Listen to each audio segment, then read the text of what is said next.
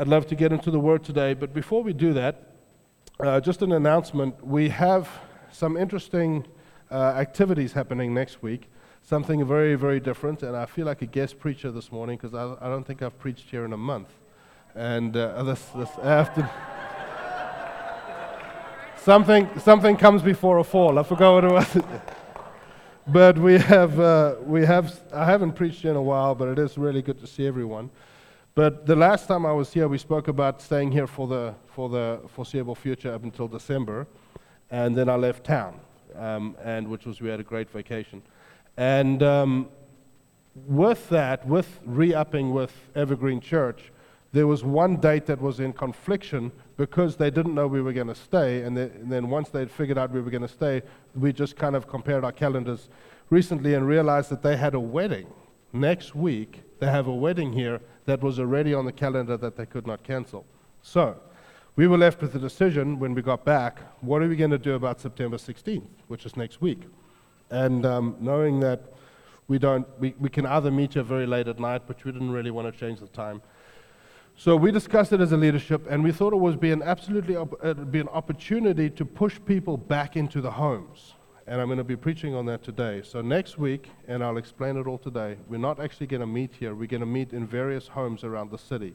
Now, I've always wanted to cancel a service and actually push people back into the homes because of, of a value that I have for home in the church, a church in the home. I really have a major value for that, and now we have to. I wish we didn't have to. I wish I'd done it before we have to. But for me, it was an opportunity. And maybe that's not just my. Um, I've always seen things with a glass half full all my life. My sister used to say when we used to play a lot of cards growing up, we would play poker with my dad. He taught us how to play poker as a pastor. But he did, and he would always win. But he taught us how to play poker, and I would get a hand a, a pair of twos, and I would believe with all my heart. I was like, I'm going to get another two twos. I'm going to win. Every hand I got, I thought, I'm going to win. So when I saw this, I really, really thought, what an opportunity. What an opportunity for us to go back into the homes. So, what we're going to do is we're going to use this next week to launch life groups. Many of the life groups canceled and closed down for the summer to give people a break. But we have, we have the ones that were running starting up, and then we have some more. And so we've got these little cards at the back, which we're going to They'll, they'll all be at the back, which we'll explain in a moment. But because we're not going to meet here, we wanted to make it very clear who's leading a life group, where they're leading, how to get hold of them.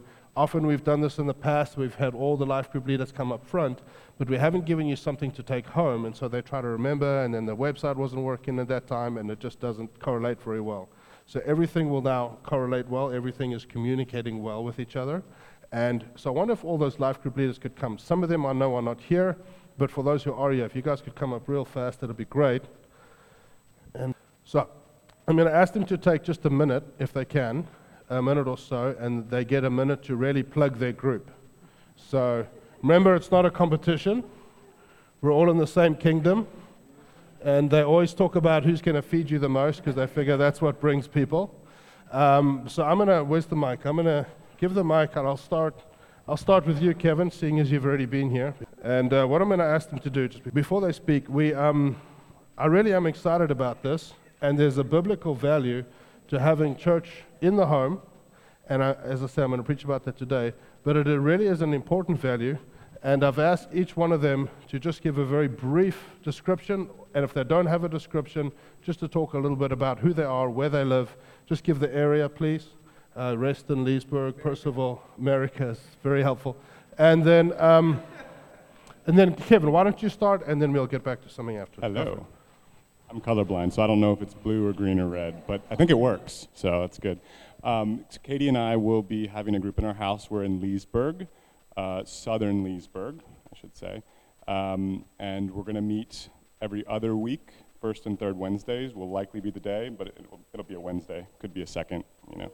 Um, and the focus of our group is really we're, uh, if you're in business, if you're a businessman, businesswoman, and your families, we would love to do that kind of group. And we'll eat and we'll talk, and kids, and there'll be noise and there'll be chaos, but there'll also be good times and connecting, and it'll be it'll be fun. So. Uh, no, I think you covered it, but yeah, we'll have more details later. Dwayne and Marie Kobayashi. We live in Reston. Wednesdays, 7 o'clock. We generally meet every Wednesday other than the monthly prayer meeting. We do stuff, we talk, and we eat a little bit, but mostly we talk. So if you are keen to do that, come. Hi, I'm Andrew. This is my wife, Michelle. Uh, we're going to be meeting on a Wednesday night, um, also in Leesburg. Um, what's the area? North. I don't know. North. Um, um, central. So um, when I was thinking about, about life groups or home groups, um, I was thinking back, for me, um, a life group is where I learned to do things like pray out loud. I learned to uh, minister in a group to people. Um, I learned to speak in tongues. So that, for me, is what a life group is all about. It's about a community of people standing together, fighting together, um, where we can all learn how to do all these things, how to minister to, to people. Um, it's an opportunity where, and I know it sounds weird, but where we can practice the skills that God has given us. Um, it's, it's a safe environment, um, and that's for us what home group is all about, and that's what we're going to be doing in, in home group.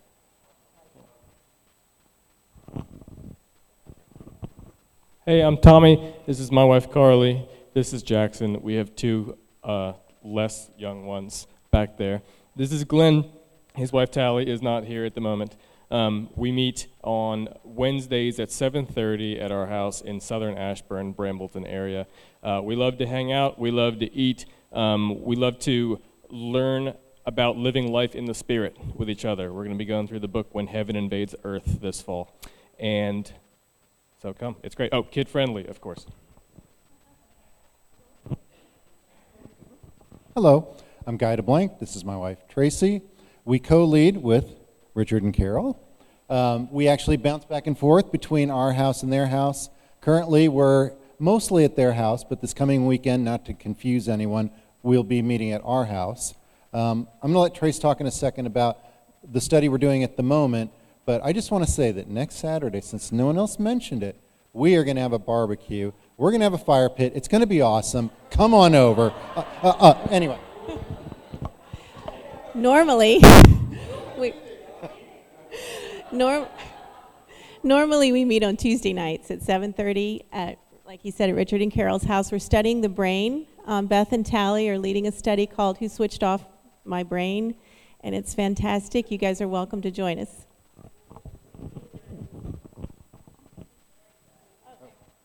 Hamilton Purcellville. Hamilton, Purcellville for them. Hi, I'm Christiane Deneen, and uh, many of you may know my mom, Bev. She couldn't be here tonight, but we are going to be hosting um, a life group on Wednesdays at 7 p.m. at our house in Leesburg, Southwest Leesburg. Um, and looking forward to anyone coming out on Saturday this weekend. We are going to have a potluck, so if anyone wants to come, please bring something to share, and we're looking forward to getting to know more people. Oh, and we want to concentrate on worship and fellowship on Wednesday night, so. To Jen, thanks. Wonderful, thanks, thanks, wonderful people. You can all take a seat. That's awesome. We also have um, we also have Mark and Marsha. Who knows Mark and Marsha Malloy? They're out of town right now, but they are also they recently had a, a group that have they've already met at Jody and Cindy's house. But they're gonna also have a group. They didn't give me anything to read, but I know with Mark and Marsha, they love to meet with married couples. They love um, they they, they just always have an amazing ability to host. And so they're also in Leesburg. I'm not as, apparently not as clever as everybody else here. I don't know if it's southwest, northwest, south. It's in the city limits. That's all I know. They live in Leesburg. And then Roger and Kerry Cressy. Roger and Kerry Cressy are not going to lead a life group per se, but a life group is so much more. We have to break out of the box of we go to a home, we do a little thing, we do a little teaching, and then it's not a mini service. It's living life together in a community. And so I've said to the people, you can do whatever you want. Please understand, we're not dictating what they do, what they don't do. We have no control of how they're going to do that. We're saying, be free. We trust them. We wouldn't, in a sense, let just anybody come and lead a life group without speaking to them.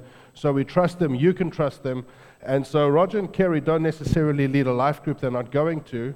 Uh, but they do live life. I mean, Kerry deals very closely with a large team uh, with the children's church, and obviously Roger with Jen and Devin on the worship. And so they've, they've, I've asked them to just, just to increase the possibility for next week, because we cannot meet here. Roger and Kerry's home is also going to be open next week. So even though you have all of these people starting life groups, we're launching them next week, or those that have, haven't met yet, we're launching them next week, Saturday, because we cannot meet here. So we're canceling the service, which is going to feel weird for many of us. It's going to feel very weird for me, to be very, very honest, especially as I'm not hosting one myself. I know I'm going to wake up and be like, I feel like I should be there. But we don't have an option with this facility, so we're going to cancel. We're going to push it back into the homes, which is a very biblical thing, which we'll see now.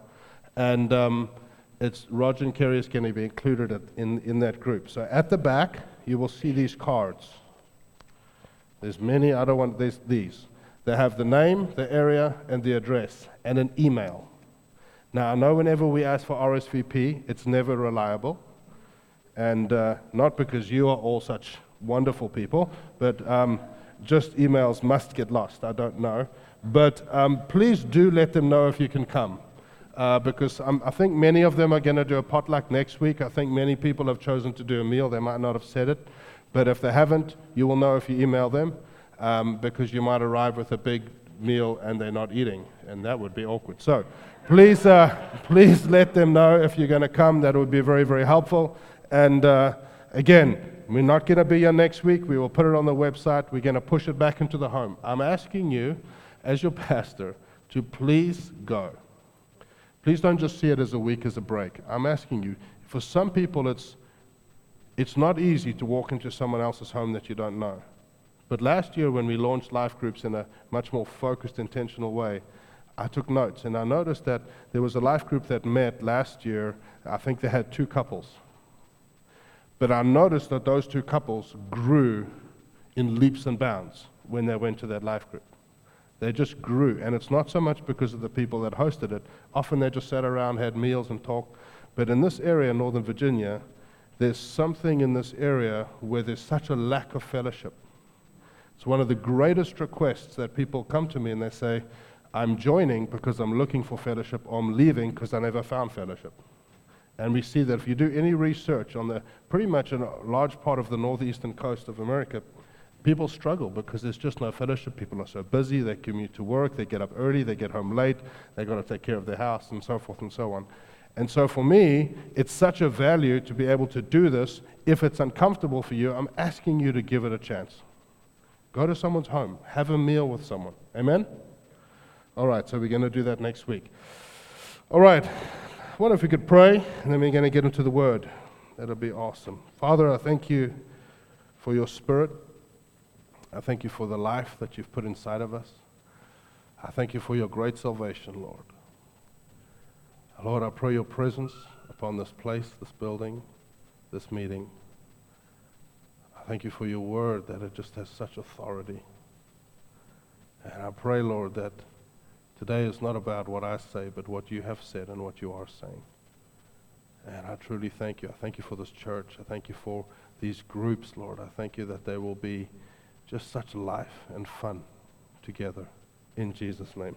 Amen. I wonder if you could go to Acts chapter 2. Today I want to speak to you about a loving community. And um, I had to paste this part of my Bible back in this morning because it fell out. But I finally sort of stick it back with uh, little sticky notes, which is wonderful. But when you get saved, friends, when you get saved, you get placed into a, into a covenant community. Into a, the gospel places you into a covenant community. Many people, unfortunately, and can I say without any uh, disparagement, in the first world setting, you see a whole different emphasis on family and community than you see in a third world setting. Who knows that to be true? It's just a fact. And so what happens is sometimes we have to be intentional. There are certain scriptures in the Bible that we read them and we're like, oh, that would be wonderful, and we all long after that. But we don't understand some of the stuff that happened in the Bible happened because it was already cultural. It didn't just begin out of nowhere. It was already cultural for them. They lived life together. They fought together. They died together. They did a lot of stuff that in first world, especially in Northern Virginia, we just don't do we're very isolated. We spend so much time alone. We spend so much time at work. We spend so much time in our car. And biblically speaking, I believe this with all my heart the level and the depth of relationship between a believer and a believer is far deeper than any relationship you can have with an unbeliever. Please hear me. I'm not saying that we should not be friends with, with people in the world. Absolutely. Be friends, befriend them for the purpose of salvation. Absolutely. But there is a covenant, there is a blood covenant between believers that does not exist elsewhere. Amen? It's true. There's four types of relationships you have relationship with God, relationship with your family, including your spouse being the, obviously the closest, relationship with believers, and a relationship with those in the world. Every single one of those are very, are very different. Very different. The first three, with God, with, with your family, and with believers, are run by love. I'm going to speak about love today. It's love flows between. The last one, love is owed. You owe it. The Bible says in Romans 13, you owe no man anything but to love. And we cannot love a person who does not love back or reacts back or, well, you blank this and bleep that, and how dare you speak to me about Jesus? And you can love regardless of what they come to you. You owe no man except to love. And so we're going to look at what does it mean biblically to be a loving community. I know normally I love to read lots of scripture and teach. I'm going to have to give you a very fast foundation. I've taught on this before, and so some of you might remember it was a few years ago. But when it comes to a covenant community, let's go to actually Acts chapter 2, verse 42. All right. This is a very well, let's go to verse 40. This is a very well known passage of Scripture, very, very well known, well worn, but we can read it again. Acts 2, verse 40 says, And with many words he testified it and exhorted them, saying, Be saved from this perverse generation. Then those who gladly received his word were baptized, and that day about 3,000 souls were added to them, and they continued steadfastly in the apostles' doctrine and fellowship. The Bible says fellowship there, it should say the fellowship. It was when they came together. The fellowship and the breaking of bread and in prayers. The, then fear came upon every soul, and that word fear is, is awe. Uh, many wonders and signs were done through the apostles. Now, all who believed were together and had all things in common, and sold their possessions and goods, and divided them among all as anyone had need. So, continuing daily with one accord in the temple and breaking bread from house to house, they ate their food with gladness and simplicity of heart, praising God and having favor with all the people. And the Lord added to the church daily those who were being saved. Now, this is not in my notes, but I've, we had a season of the churches that were part of NCMI back in South Africa, uh, the, uh, the, people that we used to partner with a number of years ago. Um, that passage of scripture was so well worn and so we preached on it. I mean, it was just constant. Who's heard messages on that? Everyone's heard messages. And what I saw come out of that was different groups of people I found some what came out of that was an unrealistic expectation of like almost like a cult level type community. And I don't mean that in a mean way, and I'm not trying to preach against what I'm just about to preach. But Dietrich Bonhoeffer, who knows Dietrich Bonhoeffer? He was a German gentleman uh, in uh, World War II, and, um, and he was longing for fellowship with other believers, obviously in a concentration camp. And unfortunately, he penned many things, but he died three weeks before it was over. And he said this very interesting. I think I put it right at the bottom. I hope I did. He said, Those who love their dream of a Christian community more than they love the actual Christian community itself become destroyers of that Christian community. Even though their personal intentions may be ever so honest, earnest, and sacrificial, those who dream of this idolized community demand that it be fulfilled by God, by others, and by themselves. They enter the community of Christians with their demands set up by their own law and judge others and God accordingly. Very interesting, because what I've seen is many people come with such a desire for fellowship because there's such a void in this area, but they have what that looks like, and they read that text and they're like, I just want to share everything and live life and see people every day, but there's some non reality to that, and we have to understand that this was before the Gentiles were, in a sense, injected in Acts chapter 10, and they were like, how are we going to do that all over the world? But you see it still carried on. In Acts 20, verse 20, it's in Paul speaking to the Ephesian elders, he exhorted them. He says, How I exhorted you both publicly and from house to house. And so some people would also say there's a lot of things that come out of this little passage that say, real church like this isn't biblical. We should just meet in homes. Friends, don't listen to that. It's not the truth. Not the truth. Thanks, Dad. He's agreeing with me. It's not the truth, friends. There is, they met corporately together, and they met house to house. And in some cultures, meeting house to house is so easy and so celebrated, you don't even have to bring it up. They don't even have to have life groups. They just do it anyway. But they, ne- they struggle with the, with the corporate sense. And in some cultures, the corporate sense has been so well magnified and exalted, and the churches are perfect, and the communication is perfect, and the programs are perfect, and the pastors are perfect, and the hair is perfect, and everything is like a little business. But don't ever come into my home. Yeah? We've all experienced that. It's very interesting to me. The Bible says that Jesus had no place to lay his head. They all wanted to go out to Christ to get the miracle, but don't bring Jesus into the home because then I got to change. And then he sees, you know, and so he had to go and sleep on the Mount of Olives. It's a fact. So, just with some understanding that this was the beginning baby church, there were a few number of people, but they lived out of a culture of something. I want to give us a little bit, if I can, briefly, of an historical setting of why that just happened so naturally, both biblically and historically. Can we do that? Amen. Jim says I shouldn't ask a question. He says, one day I'm going to say no. There was your chance, Jim. So, we know that we are called the family of God. We know that. We know we are called the household of God. Ephesians 1 says we're a household. This is a family. There is something of a blood covenant between people that many people don't fully understand. There's a blood covenant between us. It's not been, who knows, everyone says, oh, we're brothers and sisters in Christ. It's not because we're from Noah. Understand? Because then that would include unbelievers. In Christ, we're brothers and sisters because of a covenant of blood. And it's not pretty to talk about, but there's no covenant in the Bible that doesn't include blood. I preached on the blood of Christ last year. But because we are blood covenanted to one another, we are family. We will be with each other forever. So we better learn to get along. We're going to be around each other for a long, long, long time. Yeah? And you will find most problems in the church come from Christian to Christian, not Christian to unbeliever. Why? Because I've always said any relationship where there's a covenant, the possibility of intimacy and relationship is so much deeper, but the possibility of pain is so much higher. Because when there's a separation and a split of those things, it rips you into your very spirit, it rips you into your core, into your soul.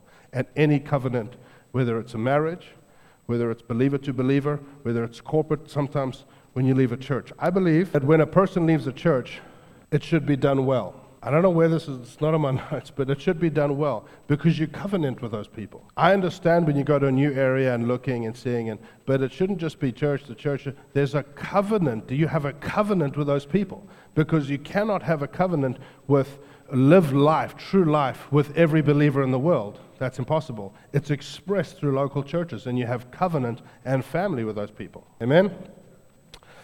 All right, so I wrote this Christians often believe that if they fellowship somewhere, praise the Lord together, sing to Him together, pay their money, that they are living the Christian life. But the age of modern Christianity has long forgotten the depth of relationship believers are to have with each other through covenant. So, historically, we're going to look at very briefly how did this work historically in people groups historically. Can you throw up that first slide, uh, She? That'll be great. You should have slides. Do we have slides? I think we have slides. Wonderful.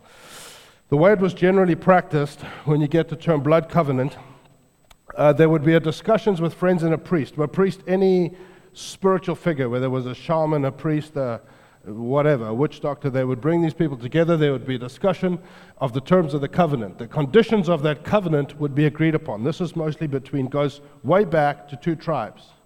You know that the earliest historical setting in all writings of, of covenants are blood covenants between, it's the earliest that they can find, is people making covenant with blood. How did they get that idea?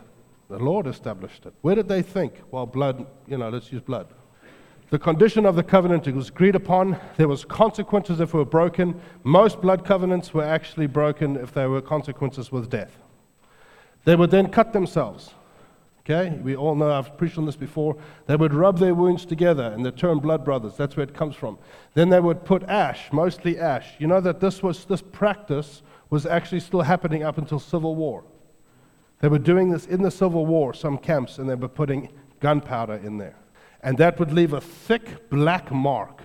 Either was on their thumb or their wrist or somewhere else, but mostly thumb in the thumb so it could be seen when you greeted, or the wrist of the arm. And would leave a thick black scar, and they became known as the covenant men. Covenant people. And it signified that if I touch this person, something else that I'm not aware of will touch me back. If I touch him, I'm going to get into trouble over here.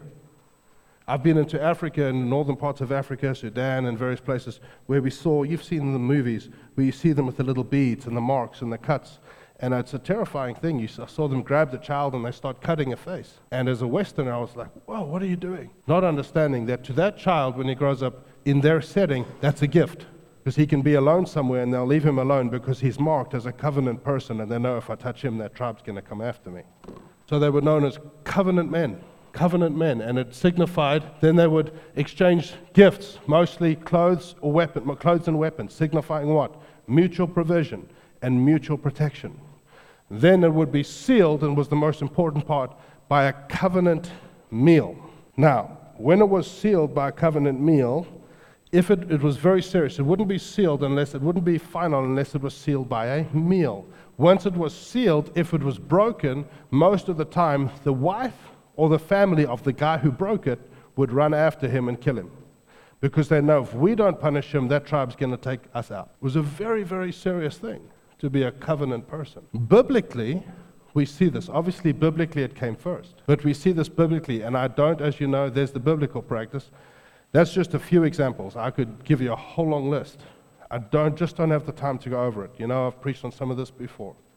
But Abraham, I mean, it was pretty gruesome. He cut animals in half. Sorry, Mom. Mother loves animals. But he cut animals in half and had a torch and stuff and passed between them, and God passed between them, and there was blood and blood over here and blood over there. It was making a blood covenant. Now, there was something called a covenant meal that happened in Exodus 24, and a lot of people miss this. I don't know if you can quickly go, we'll quickly read it. I'm still just trying to lay a foundation so we can get somewhere, and I hope you're tracking with me. All right, Exodus 24. God makes a covenant with Israel he affirms the covenant with Israel on Mount Sinai. He actually says, I'll read it to you. He says, Now the Lord said to Moses, Come up to the, come up to the Lord, you, Aaron, Nadab, and Abihu, and the 70 elders of Israel. And so Moses goes up the mountain. And uh, it says here, Moses came and told all the people, verse 3, all the words of the Lord and all the judgments, and all the people answered with one voice, said, All that the Lord has said we will do, and so forth and so on. Then he sent the men, uh, verse 5, he sent the young men of the children of Israel with burnt offerings and sacrificed peace offerings. I'm just skipping through this. Verse 7, he took the book of the covenant and read in the hearing of the people. And then verse 8, Moses took blood and sprinkled it on all the people and so forth. Uh, many of us have read that. There was a covenant that was made. Then there was a covenant meal because it had to be sealed with a meal. The covenant meal was God invited them up the mountain. And the, think about this, and I again, don't have time to get into this. 70 people got to go and eat and drink with God. Some of you looking at me like it didn't happen. Verse 24, verse 9, chapter 24, verse 9. Then Moses went up, also Aaron, Nadab, and Abihu, and the 70 elders of Israel, and they saw the God of Israel. It's an amazing verse. And there was under his feet, as it were, a paved work of sapphire stone, and it was the very heavens, and it was like the very heavens in its clarity. But on the nobles of the children of Israel he did not lay his hand. In other words, he laid it on Moses and not them, because there was a special spirit on Moses, the Bible says. And so they saw God, and they ate, and they drank. They had a covenant meal with God to establish the covenant that he had just made with them. That was known as a covenant meal. You with me? I wrote you, I think I put it on the slide. Yeah. The festive covenant meal likely included meat, because remember they had offerings, as well as bread and wine. It was a grand celebration of the presence of the living God. It was also a prophetic glimpse of the supper of the Lord Jesus and his disciples, in which he transformed the ancient symbols of deliverance from Egypt. What was that called? The Passover, right? And I'm giving us a little theological lesson very fast. The Passover, what were they instructed to eat at the Passover? Unleavened bread. They had four cups of wine, and we could go into it. We don't need to, but they, there was bread and wine present at the Passover and a spotless lamb. We know that with bitter herbs and so forth. So they took these symbols, bread and wine, into the new symbols of his impending death and resurrection. Let's fast forward. Go to Matthew 26. Matthew 26. You know why I'm doing this? I'm doing all of this just to try to give you a biblical context of why what happened in the book of Acts and what does it mean for us. Let's go to verse, uh, verse 17. It says, Now on the first day of the feast of unleavened bread, the disciples came to Jesus, came to Jesus saying, Where do you want us to prepare for you to eat the Passover? Why is that important verse? They're about to eat a Passover meal. Okay? So we all know the Lord's, the, the Last Supper, we all know the text, and we'll read it in a moment, where Jesus institutes the Last Supper. But that started with the Passover meal. And I would, again, I know I keep saying this, I would love to explain how amazing it is if you look at the Jewish feasts, all the different Jewish feasts that were happening that they were accustomed to. Jesus had the Passover meal. On the day of Passover, there was a Jewish feast when he died. When they were killing Christ, in Jewish homes, they were killing lambs. The Lamb of God that was slain, they were being done at the same time. And all the people missed it, missed the significance. And then on the next day, the Feast of Unleavened Bread, Jesus was in the grave for a feast. Jesus rose from the dead on a feast. Jesus came back on a feast. Jesus ascended on a feast. Every single action of Christ from the time he died to the time he left was on a day of a Jewish feast. It's, it's an amazing study for those of you who want to go do it. There was no mistake. Just let me say, it's no mistake. So they were preparing for a Passover meal, which was not a covenant meal. It was a meal remembering the picture of salvation, looking towards what? Looking towards the Messiah. Now, every single covenant in the Bible has a seal, has a mark. A seal is not Ziploc. You understand? It's not, I take a Ziploc and I've sealed my food and it's fresh. Not that. It's a seal of a king's signet ring, which you seal and put into, you've sealed something. It's showing ownership, it's showing authority. It's a seal. Okay? Every single covenant in the Bible has a seal. The seal that God put on Abraham was, with Abraham and mostly through the Old Testament, was circumcision. What was the seal of the covenant with Noah? The rainbow. There was a sign or a seal that has been a covenant that's been established. All right, so then let's go to verse 26, just for save time. And as they were eating, Jesus took bread blessed and broke it, and gave it to the disciples and said, Take, eat, this is my body. What is he doing here? He's taking what was an Old Testament Passover meal and he's transforming it in front of their eyes to a covenant meal. He's telling them, and they would have understood this as Jewish people whoa, hold on a second. This is a covenant meal we're having. Why? In the covenant, in the Passover meal, it's fascinating. I wish I had time to get into it. They had a little pouch with three pieces of bread. They would take out the middle one, signifying the coming Messiah. And they would break it and eat it. That bread, for seven days in a Jewish house, there was allowed no leaven. What does leaven stand for in the Old Testament? Sin. No leaven allowed in the house. They had to make their bread with, with no leaven, and then they would eat unleavened bread. They would eat sinless bread. The sinless bread of heaven was sitting with them. Jesus said, I'm the bread of heaven. The very bread that they're signifying, he's sitting right there. They would cut, they would kill the lamb who was spotless. Absolutely had to be a spotless lamb.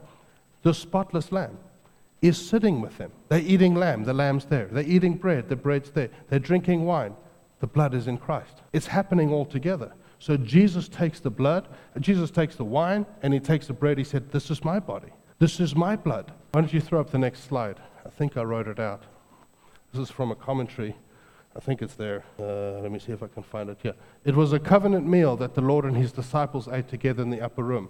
It started as an Old Testament Passover meal, and it was changed by the Lord into a New Testament covenant meal. And he took the bread, gave thanks, and broke it, and gave it to them, and said, This is my body given for you. Do this in remembrance of me. In the same way, so we do it. So, just like they would do something remembering the Passover, they would remember salvation. Hello? By doing a Passover meal. So, they would look back to that salvation and say, This is how God saved us. This is how God made us a nation. This is how God made us a people. This is how He got us out of Egypt. What does Egypt represent? Well, the world, right? Yes? Hello? So, they would do a Passover meal to look back and remember.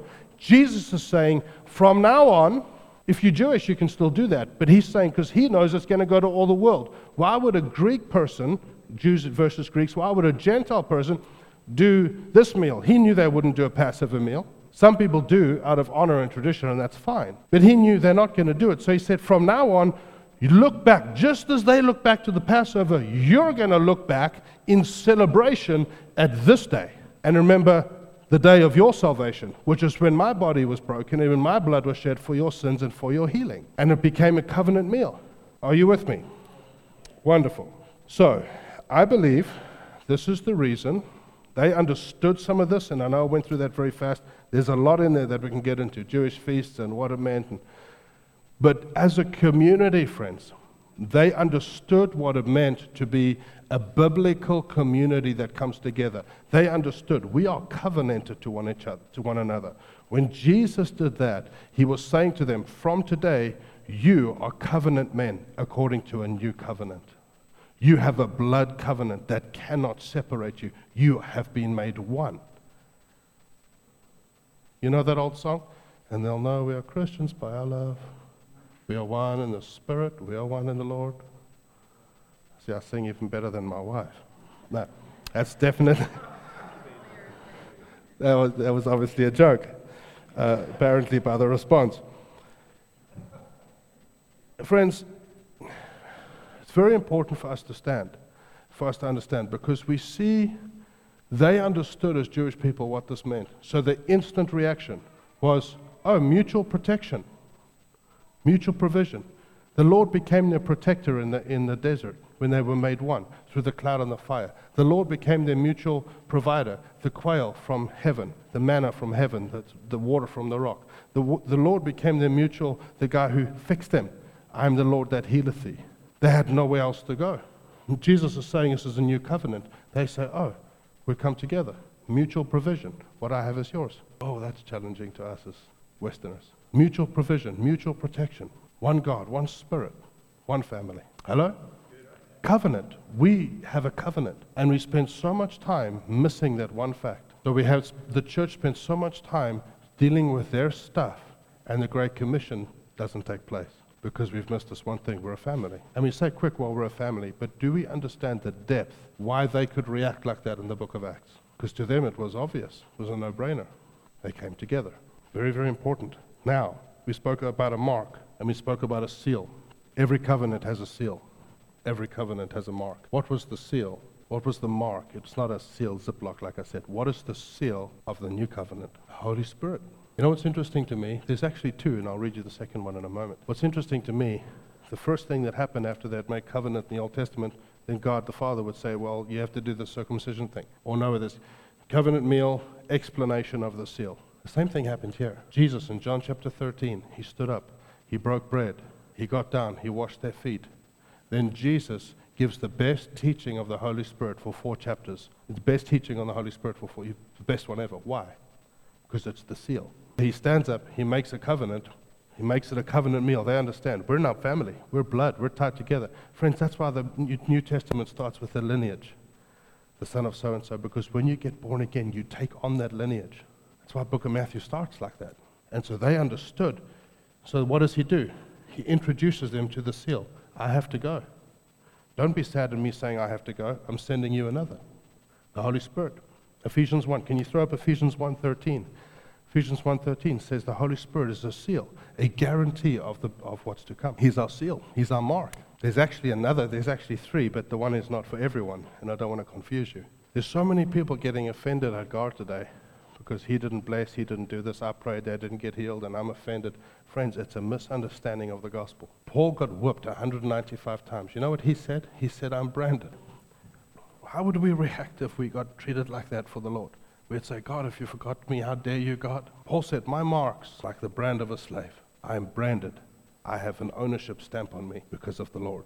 He saw his suffering. He saw his suffering as a mark of ownership. Now, I'm not saying we've got to go through that. Bible says, I will show you how you will suffer for my name. But just shows his perspective. It's a whole different perspective. And he penned two thirds of the New Testament. Do you have a seal? It's a person, the Holy Spirit. And that seals you. It's a mark. What, why is it a seal? Because you don't see with your eyes the Spirit inside of you. The spiritual realm, when they look at you, they see a seal of the Holy Spirit, and it signifies, Don't touch me, I belong to another. It shows ownership to the enemy. Friends, some of us have been so tricked with an understanding of the supernatural realm that we have. We act as if the devil's behind every bush and we're just living under some principality and there's principalities and I don't have the authority to address them or to change them, so I just got to live under them and try to change them with an opposite spirit and all that stuff. Friends, the Bible says you're in Christ. The Bible says you are a, that Christ is above every principality. I don't know why I'm going down this path. I'm going to quickly read your scripture because I can feel just a lie in some people's minds. I feel it in my spirit. To, some of you might not really know what I'm referencing, but yeah, it says in Romans 8 somewhere, it says, And we know all things work together for the good of those who love God, to those who are called according to his purpose, for whom he foreknew, he predestined to be conformed to his image, the image of his Son. What was lost in the garden? The image.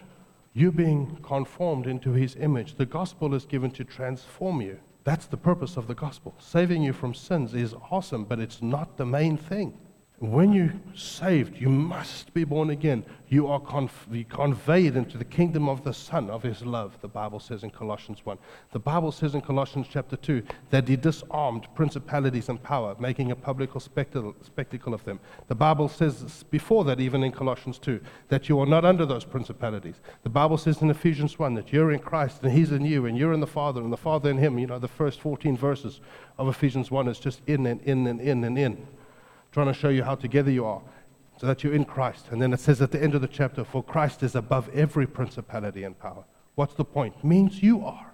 So we live like we're under this, we gotta, it's like this gospel that's just, I'm surviving to the end. I've been saved and just Jesus come back because this world sucks. Friends, that's not the gospel. That's not, I'm just not holding on to the end because you've been sealed. There's a mark of ownership upon you. You know the power of diplomatic immunity? I've studied this. A person can stand in the street and shoot a person in front of a police officer with diplomatic immunity, and they can do nothing. They cannot even, he can then take that gun and stick it in a diplomatic pouch and zip it up in front of them, and they cannot touch it. He says, My diplomatic pouch, diplomatic immunity, you can do nothing. Well, isn't it interesting? The Bible calls you an ambassador. You stand on this earth as one born of heaven with diplomatic immunity. Stop letting the devil push you around. And we believe so much in his attack. How powerful is belief? People say, well, just because I believe he can attack me doesn't give him the right. Friends, if your belief can send you to heaven or hell, it can do a lot of other things too. If you believe you're under it, you are. And you will just have one war after the next, after the next, after the next. It's a lie. You ain't under it. You're seated with him, and you are sealed, and you have a family, and they're sealed. Doesn't mean tragedy and crisis won't strike, but it changes the way you react. That's the gospel. That's the very basic of the gospel. You have authority. What is the second major seal of this new covenant that we're in, this covenant meal? What is it? Love.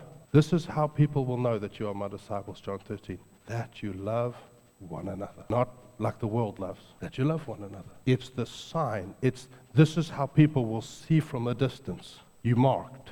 This is how people will see from a distance. That's a believer because of the way you treat one another. What gospel is the Western church giving off with the way we treat one another? Hello?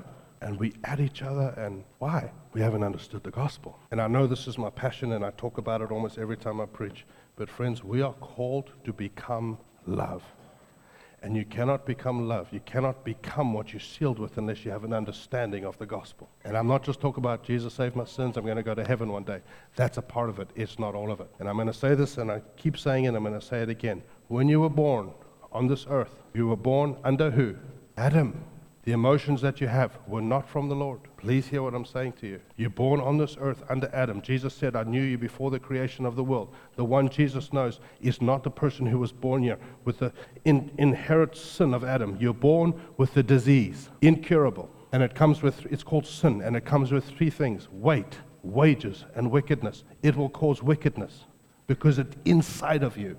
It has a weight, it's a crushing weight. And even the older you get physically, the older you get, it becomes heavier and heavier and heavier. What causes the weight of sin to become heavy? It's a person who tries to deal with it on their own. You cannot deal with it without Jesus. And as you get older and you try to fix this issue, this hole, this vacuum, this and as you do that, the weight becomes heavier and heavier, and bad choices come because you just want to get away from that stuff. And it comes with wages, which is ultimately death, spiritual and one day physical. Friends, you're born on the earth under Adam. Jesus came with the message you must be born again. Because when you get born again, you get born who you actually are. And I know I keep saying this, but I'm going to say it until we get it. It's like a policeman who's undercover the person you were born is not your real identity. And you can live your life for 20 years, you get saved. That's who you are. That's your person. You've just been born. And for the rest of your life, it's as if you've been so deep in undercover that you've been living a false identity that you think it's you. It's not you. Genesis 8 For the imaginations of a, mind's, of a person's mind is evil even from youth. You think God designed that? To make you evil from youth? Or do you think that came See here, Greece. Or do you think that came through the fall? That came through the fall. That's why your created value. Everyone says, Well, I need to know my value. I need to know my value. And they don't value me. And because they don't value me, therefore he must and she didn't. And I. Your value comes from God's original intention for mankind. It's called created value. Your value comes from, if I pay a price, that's a bad example because that would be slavery. If I, if I pay a price for something, the price, the value is what I pay for it. Your value comes from your created value, and your value as a person comes from the price that was paid for you, which is the highest price that was paid for anything ever. And if you put your value in anyone else, spouses, children, money, nation, that stuff will do this, and therefore you will do this because your value is tied to your consistency. And when your value is constant, your life will be consistent because you've understood the gospel. And a person can come to you and swear at you and react at you, no matter who they are, and you can love them because they are not pottering your life, because you don't sell so cheap, because you are expensive.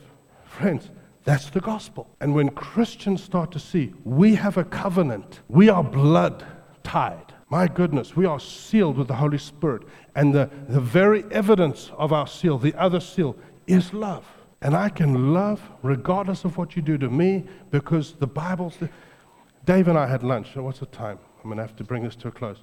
Dave and I had lunch this week, and we were speaking. You know how Paul says, I long to be free of the body of death. Romans 7. Who knows the scripture? You know where that comes from? I loved what him and I were talking about. It comes from a Roman, prison, a Roman sentence. And Sam is a lawyer. You should bring this practice back. No, I'm just kidding. If, if you killed someone, they would take the person you killed, the dead body, and they would bind it to your body. And you'd walk around with a body of death on you. Why? Because eventually the rot and the st- it would kill you. It's awful. Paul said, when you get saved, you die. I've been crucified with Christ. No longer I live. But it's like he says, sometimes it's as if we carry that body of death. So when the flesh speaks loudly to you, do this, get back at them, do, and the flesh speaks loudly, you've got to understand the thing that is speaking to you is trying to kill you. So don't listen to it. It doesn't have any good intentions from you, for you, at all. The Bible says you've been made new in the attitude and the heart of your mind. And the Bible speaks to that person. So when the Bible, and this is why people get so religious. The Bible says, well, don't do this, and don't do this, and don't do this, even in the New Testament. You mustn't do that, and that's bad. It's not speaking to the old man that was crucified in Christ and buried. It's speaking to the new man. It's not trying to give you a list of do's and don'ts. It's saying to you, this is what your new man looks like. This is who you are. This is your new identity. So that when people come at you, you can love because you were sealed with love. What's the opposite of love? Self. Where was self born? In the garden. Self motivation, self justification. It was born in the garden. How do you know a person actually loves someone else? Because I said before, most of the time I say I love you, I'm expecting I love you back. And if I don't, then I get upset. Well, that's not love. What that's need. I need you. And you better need me the same. Hello? How do you know it's love? Love does not seek its own. 1 Corinthians 13 means I can love you with no matter what you do to me because I'm not seeking my own.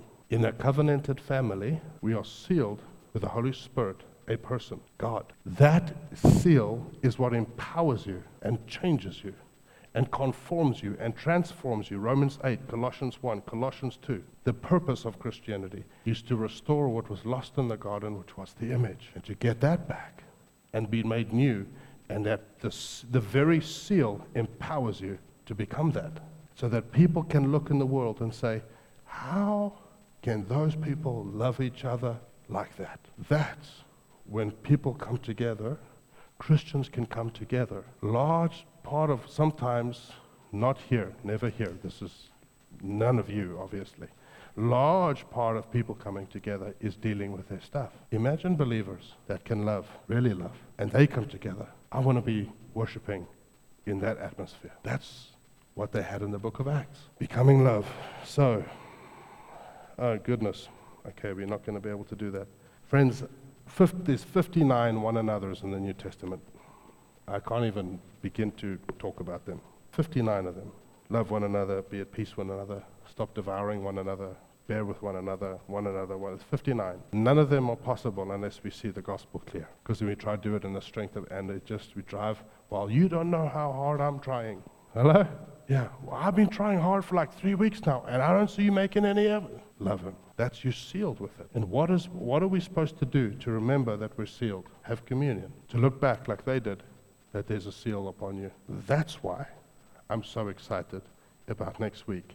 I love to preach, as you know, but I believe with all my heart that church should not be the celebration of one person's gift. We got to move beyond that. Or maybe the worship leader and the guy preaching. Let's go watch them. Get back into the home.